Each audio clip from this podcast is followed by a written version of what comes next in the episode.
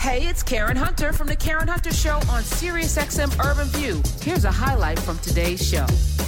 This is a debut novel. It's amazing from page one, which I love people who write. But I love people who write and codify actual history in their books so that we can actually learn some things and go down rabbit holes. Let me welcome to the show the author of Sisters in Arms, Kaia Alderson. Welcome. Hello, how are you? Hi. Welcome. Yay. Okay. So Kaia, what was the impetus for writing this book about these Black women, all Black battalion of the Women's Army Corps? What spurred you to do this? Well, I've always been a history nerd in general, but the main impetus was, if you can see it, this picture floated on my Twitter feed about 8-9 years ago, and it was my first time ever seeing Black women in uniform from the World War II era. So that completely intrigued me, and I went and Googled and looked them up, and very quickly learned about the 6 Triple Eight. The 6 Triple Eight. Who are these women? Who are these women? The 6 Triple Eight. So I'm going to ask you to do this. I'm going to ask you to do this. Hold on, Kaia. Go ahead. Because we're radio first. I don't care about video. Turn your camera off because I think that's going to make it easier to not drain the internet connection. And okay. Go ahead. All right. Tell me about the 6 Triple Eight. 6 Triple Eight. They are the only all-Black, all-female American unit to be deployed overseas during World War II, and their primary job was to go and sort the mail and to ease the backlog that had basically there were 6 airplane hangars worth of mail that were backed up from D-Day. So they went over 1945 to help get the mail going again and to help boost morale. So where were these women from? They were from all over the country. You had women who were from the Northeast, from the South, from out West. There was even one woman from Arizona right on the Mexican border who was both Black and of Mexican descent. And so she was even part of this group that went overseas in the 6 Triple Eight. And wasn't it Mary McLeod Bethune who inspired even enlisting Black women? Yes, Mary McLeod Bethune, as soon as she heard that there was going to be a Women's Army Corps, she very quickly jumped in, was an advisor to leadership, and made sure that there was room for Black women in that very first officer training class. There was 40 women, and a lot of them were either recruited by her or people that she knew.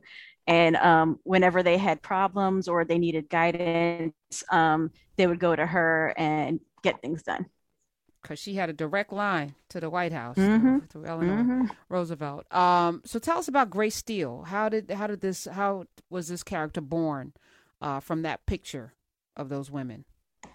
Well, as soon as I saw the picture, I immediately said I have to write a story about them. And my first impetus was to have a flip on the Soldier Boys Last Night in Town before he goes off to war. I wanted to do Soldier Girls Last Night before she went off to war.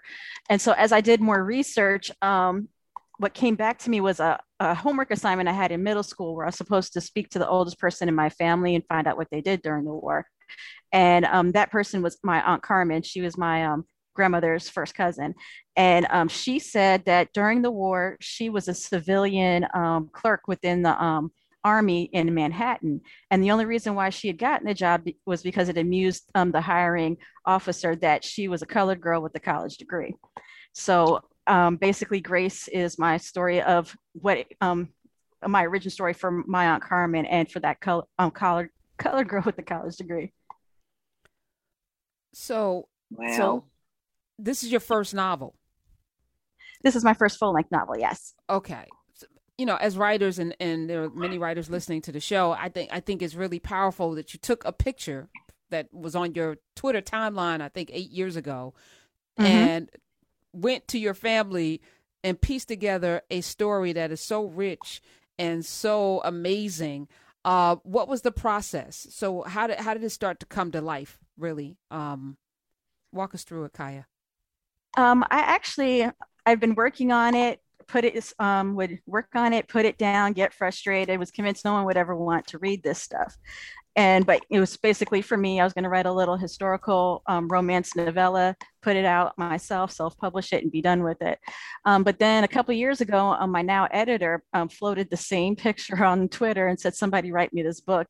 And I was able to tell her, well, I have 100 pages. And she's like, send them to me. And next thing you know, I have a deal with William Morrow. So then I had to kind of switch gears, and it was no longer historical romance, and it was full-fledged women's fiction, a full-length novel, 80,000 words versus 20. So I kind of had to expand the story, which was great because it was hard for me to in the shorter piece to get everything I wanted, and so I was able to play with more themes, have more fun adventures.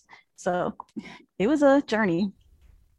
I love that you said yes you found it on a Twitter feed, and then there was someone looking for it on a timeline, mm-hmm. and that you said yes to that. I love those kinds of synchronicities. Mm-hmm.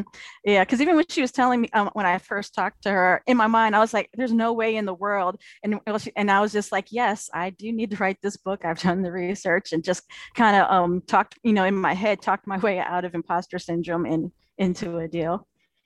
Mm. Spelman grad. Also, you have a master's from the University of West Georgia. Yes, ma'am. So you've been put on this earth to tell stories. Mm-hmm. Why did it take this long to write your first book? Life happened here and there, and also just getting out of my own way. Because I think probably as a teenager in my 20s, I was stuck on the whole fact of Zora Neale Hurston wrote Their Eyes Are Watching God in 6 weeks, and why is it taking me forever to write this book? So once I kind of put those thoughts aside and just say, you write your story, this is a Kaia, not a Zora book, then I was able to kind of get myself together and write this book. Say your first name again, because I think I mispronounced it. It's Kaia. Kaia, okay. Mm-hmm.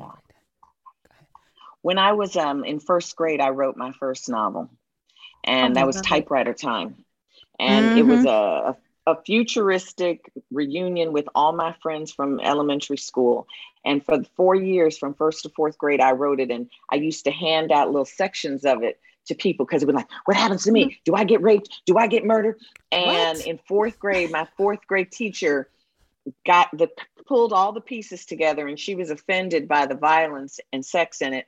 And she took the only copy of my book and ripped it to pieces and threw it in one of those big metal garbage cans in the middle of the classroom. And I remember I went home and destroyed everything I had created after that. So, yeah. One day I'm gonna get back to writing. I got about 5 unfinished novels. I was gonna say, mm-hmm. Tanya, that what from what culture was this teacher? She was probably a mulatto woman. Okay, all right. 866-801-8255. Kaia, finished the book. You pleased with it? Is doing well. Now I'm sure they're asking for the next one. Yes. Actually, I signed that contract about a week and a half ago. My working title is In a League of Her Own. It's about Effa Manley, and she is currently the only woman inducted into the Baseball Hall of Fame this time. And her claim to fame is she co-owned the Negro Leagues Newark Eagles team in the 30s and 40s. And her role in that organization is the equivalent of a general manager now.